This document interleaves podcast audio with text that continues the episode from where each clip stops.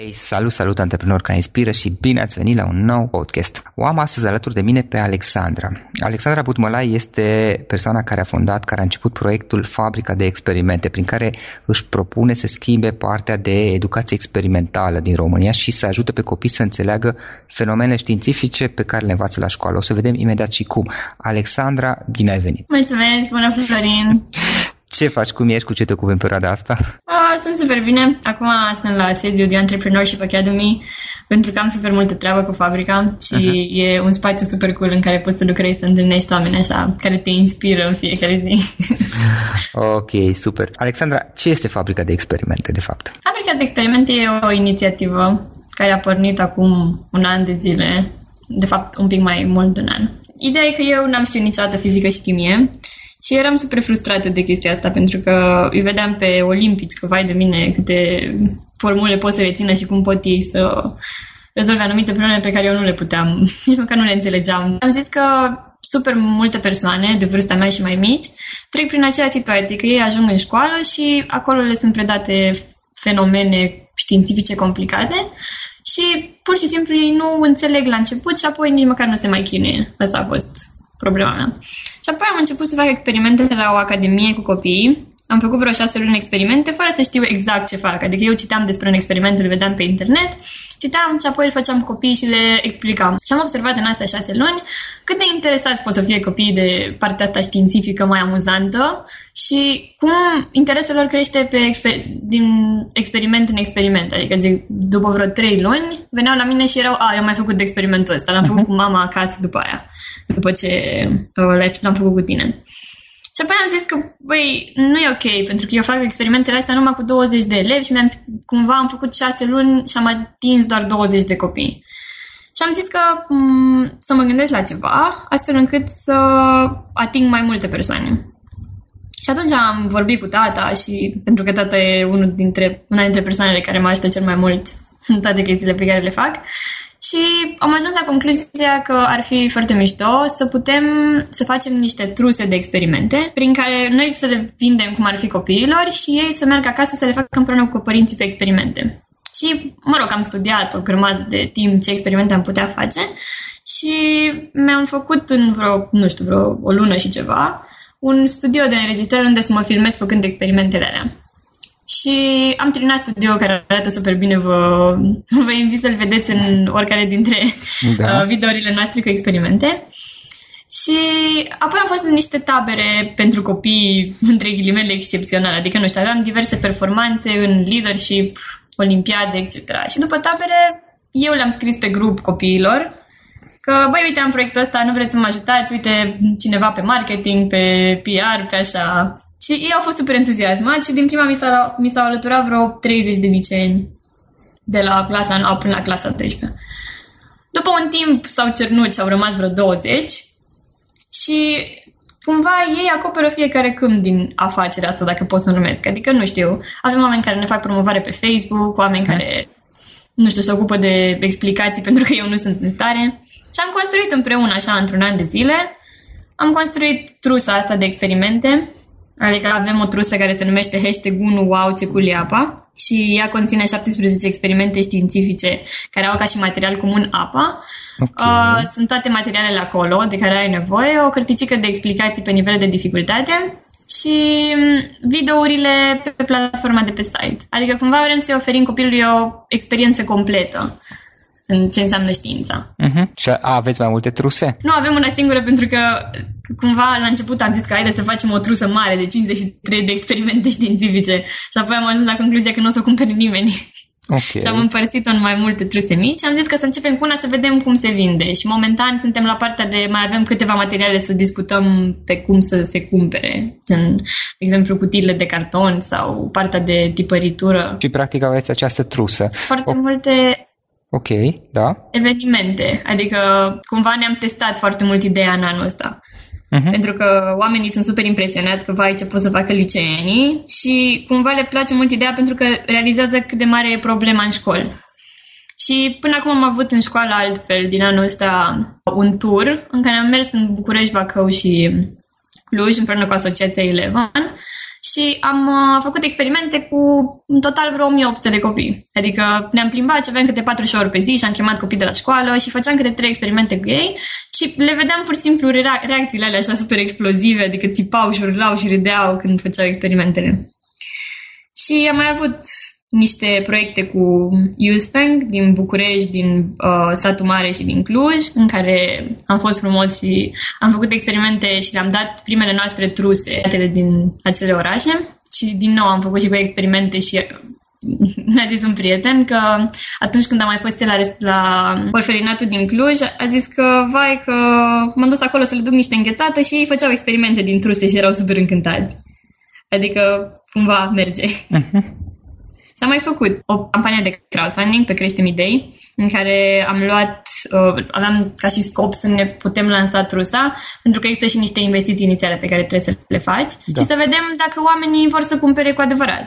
Și am fost super surprinși, pentru că noi am pus perioada aia în care să se strângă banii de 50 de zile și am strâns toți banii în 10 zile. Adică noi ne-am, cu 10 zile înainte de a începe campania, ne-am hotărât că vrem să facem campania. În 10 zile toată lumea a lucrat intens să o facă și am lansat campania și în următoarele 10 zile am strâns 8.000 de lei. Pentru că ne-am, ne-am zbătut super tare să facem chestia asta. E și, foarte mă rog, bine. Da, apoi am avut alte evenimente și etc. Dar a fost foarte, foarte, foarte frumos pentru că am văzut cumva cât de repede se pot strânge banii dacă ai o idee bună și dacă chiar muncești pentru ea. Tu când ai început proiectul, acum? Eram cumva înainte de sfârșitul școlii, undeva prin iunie, mai, mai iunie anul în 2015. Anul trecut, am înțeles. Câți ani ai acum? Acum am 18. Deci la 17 ani, nu, este relevant. Da. Adică sunt da. oameni mult mai în vârstă care nu au curaj să înceapă ceva. Din perspectiva asta întreb. Și practic în momentul de față tu ai o echipă de oameni care se ocupă de diverse aspecte ale întregului proiect, nu? Da, am 20 de voluntari membri, da. adică oameni care au uh, atribuții, avem grup în care comunicăm și vedem, ei sunt din toată țara, adică în taberele astea vin copii din toată țara și am membri din Iași, din uh-huh. Târgu Mureș foarte mulți, din București, din Cluj, din Zalău, deci sunt de, dintr-o grămadă de locuri. Și cumva comunicăm pe Skype, vorbim pe Facebook foarte mult și ei de fac diverse chestii. Și pe lângă ei Uh, avem undeva la 100 și ceva de voluntari în toată țara, oameni care ne la evenimente. Adică am avut în săptămână altfel undeva la 75-80 de oameni care erau în fiecare dintre orașele alea și ajutau ca evenimentul să se întâmple. Adică stăteau la masă cu copiii și făceau experimentele cu ei, în timp ce eu făceam experimentul în fața tuturor și dădeam cum ar fi comenzile, că e foarte importantă partea de show. Am vrut să fie un fel de show și copiii să facă chestiile împreună ca să fie așa un fel de atmosferă colectivă. Am înțeles. Și până acum, în ce oraș ați făcut evenimentele? Am făcut în București, am făcut în satul mare, în Cluj, în Oradea am mai făcut și în... Uh, unde am mai făcut? În Bacău uh-huh. și cam atâta. Am înțeles. Mai departe, ce, cum vrei să dezvolți proiectul?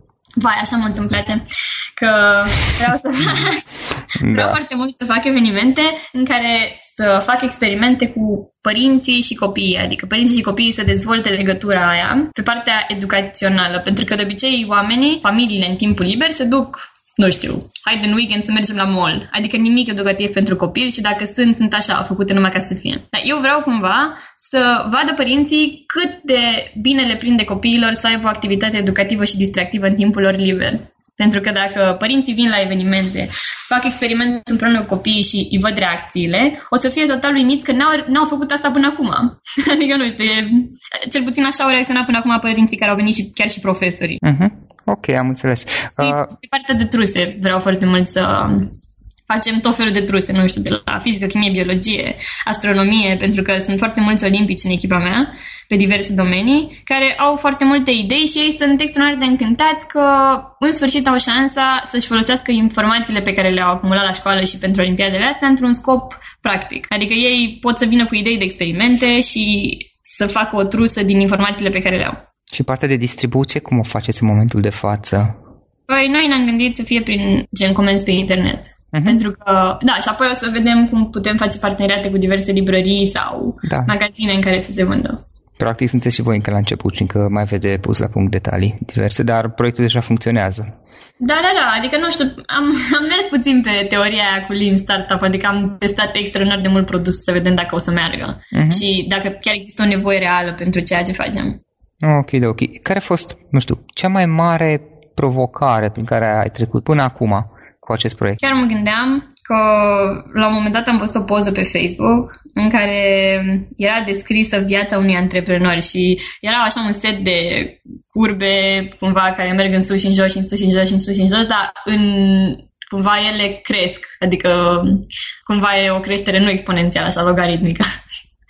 și mă gândeam că, de fapt, nu viața mea așa, ci ziua mea așa. Adică eu de dimineață trec printr-un moment din ăla de fericire extraordinară da. și apoi, nu știu, peste câteva ore vine o tristețe din aia profundă, după aia Toată mă enervez foarte rău.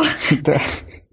și cam asta e provocarea, să pot să duc... Am, toate problemele se rezolvă. Adică am văzut în școală altfel în tură la pe care l-am făcut, unde am avut de cumpărat o grămadă de materiale, de comandat o grămadă de materiale, de luat spații, de, făcut, de organizat foarte bine toate chestiile astea, am văzut că erau probleme, dar absolut peste tot, adică erau probleme mai mici și mai mari și eu mă stresam, adică eram, vai de mine, nu o să se rezolve chestia asta. Dar la sfârșit am văzut că totul a ieșit perfect. N-a fost nicio problemă care n-a putut să fie rezolvată. Dar cumva, nu știu, oricum se rezolvă, na, nu știu, e, e foarte, foarte ciudat. Că nu, Practic, am înțeles nici până da, acum. Dacă faci ceva și insisti că bănuiesc că ai făcut ceva, adică nu da, e normal, da, da, de la sine. Faci ceva și insisti mai devreme sau mai târziu uh, probleme, să zicem, le pui la punct, numai trebuie să ai și puțin răbdare, mă gândesc. Da, și să ai acolo, să perseverezi, pentru că dacă te lași la fiecare problemă care îți apare în față, n-ai, n-ai nicio șansă. Alexandra, trei lucruri pe care le-ai învățat din proiectul acesta, pe care ți-ar place să le fi știut la început. Mi-ar fi plăcut să știu la început cum să lucrez cu oamenii, pentru că au fost probleme cu diversi oameni, pentru că probabil că n-aveam eu așa un fel de people management skills. Și mi-ar fi plăcut să știu mai bine și să citesc mai mult, probabil, dar oricum e puțin cam complicat să le știi pe toate din prima. Ce mi-ar mai fi plăcut să știu la început? Mi-ar fi plăcut să am mai multe informații, adică eu am cumva am plecat așa la drum în clasa a, când era, a 11 la sfârșit. Uh-huh. Și eu eram foarte că haide să fac ceva, pentru că toată viața am stat în școală și am învățat și cumva, nu știu, era puțin cam aiurea pentru că nu, nu aplicam nimic din ceea ce învățam. Și Dar... am ajuns într-o perioadă în care n-am mai, n-am mai suportat să nu aplic nimic. Dar și aceste lucruri tu nu le-ai învățat de la școală? A, nu, nu, nu, nu, nu. Că nu se prete la școală, bănesc. Nu. Dar am fost la un dat în clasa știu că și Edi a zis în podcastul lui că a fost la compania anului. Ei, am fost și eu la compania anului uh-huh. și acolo a fost marele meu fail din viață, unde mi-am dat seama că eu am foarte mult de lucrat pe partea de leadership. Ok. Pentru că mi-am făcut o echipă la compania anului și eram 10 persoane în echipă și pentru că a fost ideea mea, m-am autoproclamat liderul echipei și am dus așa în timpul proiectului, făceam uh, cursuri pentru copii de mm, clasele primare, cumva, făceam cursuri de educație non-formală făcute de adolescenți. Și am avut cursuri pilot, etc. Da, a venit partea aia de finală, de națională, că am ajuns până pe națională și trebuia să facem speech-ul ăla. Și eu am spus că, uite, ca să participăm toți, o să am eu parte de speech despre, că se numea STUP, Societatea și totuși unii pot. Și o să am eu speech în care o să prezint despre ce e proiectul și apoi voi acolo să faceți, nu știu, ziceam să facem ceva piese de teatru în care să ilustrăm mai bine ce facem noi. Și eram, păi voi acolo faceți chestia aia și după aia vorbim. Și eu îi presam pe ei să facă ei chestiile bine și tot îi monitorizam și le spuneam că asta nu e bine, că mai lucrează. Dar când ei mi-au spus, haide să facem o repetiție generală să vedem cum iese, eu am spus, e, lasă fiecare cu treaba lui, că eu știu ce trebuie să fac. Adică voi trebuie să știți foarte bine, pentru că eu oricum știu foarte bine ce să fac, pentru că normal că sunt mai brut decât voi, cam asta era atitudinea. Uh-huh. Și am ajuns acolo pe scenă, la compania anului, totul era perfect, adică am, am muncit cam o săptămână să facem standul la Sarate, era cel mai șmecher stand de acolo. Uh-huh. Am ajuns pe scenă, eu trebuia să spun, uh, să-mi fac discursul, că eram prima. Joaca merg împreună. Stop demonstrează că știința și joaca merg împreună. Uh-huh. și m-am blocat și nu mai ziceam nimic și m-am făcut super de râs. Și oamenii au fost super dezamăgiți de mine și am stricat tot momentul. Și în momentul ăla mi-am dat seama că cumva am foarte multe lucruri de îmbunătățit la mine uh-huh. înainte să pot să coordonez o echipă. Și am stat toată vara și am citit, toată următoarea clasă 11 citeam și citeam și citeam și citeam și mi-am dat seama că am greșit super mult. Și aici în fabrica am, cumva am venit cu o anumită experiență de antreprenoriat. Că atunci mi-am dat seama că asta vreau să fac. Și cumva, na, nu știu, mi-a fost mult mai ușor să vorbesc cu oamenii, să ne înțeleg, să le ascult nevoile și astea. Dar totul vine din experiență, adică nu presupun că nu aveam cum să fac mai bine. Nu ți-a venit să renunți? Uite, o întrebare care multă lume și-o pune sau multă lume chiar renunță. După failul acela, după eșecul acela, care practic nu. s-a întâmplat probabil din cauza că nu ți-ai repetat. Dacă ai fi repetat de câteva ori, de 5 ori, de 10 ori, probabil că ai fi stăpânit discursul. Dar, Dar nu, că eu, eu l-am repetat, adică gen eu repetasem cu mine, numai că eu credeam că sunt bună și la public speaking. Ah. Le credeam pe toate, așa că sunt bună așa din naștere cumva. Da, ne perfecționăm în orice până la urmă. Dar nu ți-a venit să renunți? Nu. Nu, nu, deloc. Adică, gen, eu chiar nu, nu. Mie îmi place foarte mult ceea ce fac și mi-a plăcut și atunci ceea ce am făcut. A fost un fel de palmă. Uh-huh. Și oricum tata a fost tot timpul lângă mine și mi-a zis că ai că o să fie mai bine, că o să fie tot ok, că se mai întâmplă. Uh-huh. Da, na, eu nu-l credeam neapărat atunci și eu nu aveam oricum în plan să fac fabrica sau ceva. Și au venit așa totul pe parcurs și de obicei nu renunț la chestii. Uh-huh. Adică probabil că e și vârsta, că, na, nu, că nu am prea multe de pierdut. Dar deja am dezvoltat un anumit mindset prin care eu cred că de acum încolo nu o să renunț la lucruri. Doar dacă cumva am făcut o analiză și cred că e mai bine să renunț decât să continui. Corect. Alexandra, o carte pe care ai recomanda-o ascultătorilor podcastului nostru? Foarte mult când am citit, uh, o să zic două, când am citit, când eram în criza aia de după marele meu fail, uh, am început să citesc cărți de dezvoltare personală și am intrat în Cărturești și am luat cea mai cumva inedită carte. Și-a vândut Ferrariul lecții de viață de la călugărul care și-a vândut Ferrariul și mi s-a părut atât de amuzant. Am citit-o și m-a ajutat super mult. Și apoi, mă rog, m-am mai dezvoltat, etc. Și din cărțile pe business pe care le-am citit, e mm, cartea lui T. Harvey, cu Secretul Minții de Milionar. Și, mm, nu știu, adică eu citesc foarte multe cărți de business. Dar în ultimul timp nici asta n-am mai avut timp și sunt foarte, foarte supărată. Dar și încerc să-mi fac timp. Adică consider că e foarte important să ai partea asta de educație în continuu. Uh-huh. Pentru că dacă cumva tu, fiind antreprenor, o să ai foarte multă treabă pe care nici măcar nu-ți imaginezi că ai putea vreodată să o ai. Și foarte multe probleme și ți se taie tot cheful dacă e pe partea de educație, așa. Și până la urmă e cea mai importantă chestie, pentru că doar prin lucrurile pe care le înveți din cărți sau din filme sau chiar și din seriale cu tematică, gen, nu știu, uh, Silicon Valley, acum am uit, cumva îți dă încredere și motivație. Te referi la serialul Silicon Valley? Da, da, da. Hm? Ok. E, acum mă uit la el și sunt foarte impresionată. Da, acum vreau să-l încep și eu. E foarte tare, de ce să-ți placă super mult. Uh-huh. Și mai e și partea de conferințe, adică uite, astăzi mă duc la Tech Hub la Lessons from the States și îmi place foarte mult partea de conferințe și de workshop-uri și de ateliere pe tot, pe educație, business, personal development, pentru că, în primul rând, cunoști oameni, oameni care nu știi niciodată când o să te ajute și tot timpul ești surprins. Și, în al doilea rând, înveți niște chestii și cumva ești din nou motivat să continui mai în forță. Adică să nu cazi în partea aia de dependență de conferințe, numai că eu chiar cred că o conferință o dată la două săptămâni te ajută super mult să te repui pe picioare și să-ți dai seama că ceea ce faci tu e cu adevărat valuable și merită să continui. Alexandra, un instrument de preferat online pe care tu obișnuiești să-l folosești în activitatea ta? Păi, eu am o echipă în toată țara și asta e cam complicat. Adică eu mă tot întreb acum, acum ar fi să am o echipă în București care să mă întâlnesc și pe care să-i strâng în brațe în fiecare zi. Mm-hmm. Dar noi folosim foarte, foarte mult Google Docs, gen Drive-ul de la Google. Uh-huh. Foarte mult folosim Skype-ul, gen extraordinar de mult. Avem meeting-uri și cu 10 oameni și e ok. Da. Folosim Asana, care e, din nou, un tool pentru managementul echipei. Și, nu știu, eu tot încerc, adică eu tot caut, că există momente în care încep să mă enervez foarte tare că nu mă simt organizată.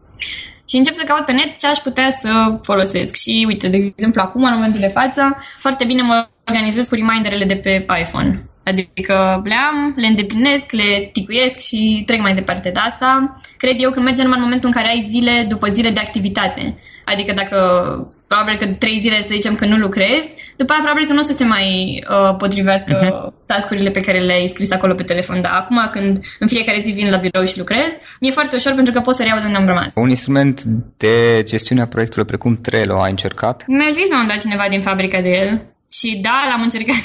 Da, da, da. Ne-am, ne-am, ne-am adus aminte că da, l-am încercat pe partea de site, când trebuia să facem site-ul. Mm-hmm, în regulă.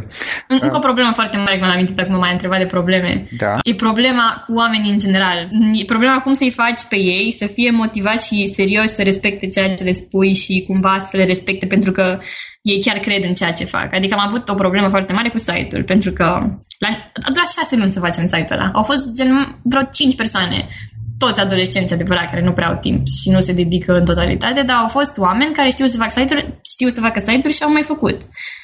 Și am încercat cu o persoană care a, zis că face, a încercat, n-a mai făcut. Altă persoană la fel. Până când una dintre persoanele inițiale s-a enervat că a văzut că de șase luni noi ne chinuim la site-ul ăla și până la urmă n-am ajuns la nicio concluzie cu el. Uh, ni l-a făcut în gen 5 zile. Și eram serios. Oricum, vreau să mai zic o chestie despre adolescenții sunt, nu sunt antreprenori de, nu știu, 18, 19, 20 de ani. Adică încep antreprenoriatul puțin mai târziu. Și cumva ei nu acoperă sectorul ăsta de adolescenți care sunt extraordinar de dorniți să facă ceva. Uh-huh. Adică lor le și trebuie pentru facultate și au nevoie de experiență. Și, și eu acum vorbesc despre partea de adolescenți, dar și studenții probabil că sunt la fel. Acum o să văd, o să intru în lumea lor să se văd. Dar partea de adolescenți deși pare că sunt tineri și că probabil că nu au experiență, vă asigur că foarte mulți dintre ei au experiență, au făcut proiecte, au chiar mai multă experiență decât studenți care au terminat facultatea și sunt super dornici să facă ceva. Și dacă cumva știi și cum să te porți cu ei, pentru că sunt puțin diferiți față de oamenii adulți, adică trebuie să fii mult mai prietenoși așa, poți să, poți să, pur și simplu poți să faci foarte multe cu ei. Și nici n-au nevoie de chestii. Adică ei sunt foarte fericiți să lucreze pentru o idee și pentru un concept. Mm-hmm. Nu pentru bani, cum fac majoritatea. Da, în opinia mea oricum este foarte bine că începeți și tu știi asta deja, că au mai fost și alți băieți și fete tineri de 16, 17, 18 ani, 19 ani în podcast, e foarte bine că începeți așa de vreme, pentru că dacă începi la 17 ani, la, să zicem, 25 deja ai cât 8 ani de experiență, care e foarte ok pentru 25 de ani. Mai departe, ce planuri ai? Unde îți dorești să ajungi peste 5 ani? Acum am intrat la The Entrepreneurship Academy și vreau să văd cum e aici, vreau să văd dacă eu o să dezvolt fabrica în continuare, pentru că mi se pare că e unul dintre businessurile la care au, ar putea să aibă foarte mare succes în România, pentru că e și revoluția asta în educație din România și chiar din toată lumea. Și vreau să duc businessul ăsta, să-l fac, să-l sistematizez astfel încât să-l poată prelua cumva altcineva. Adică să se ocupe...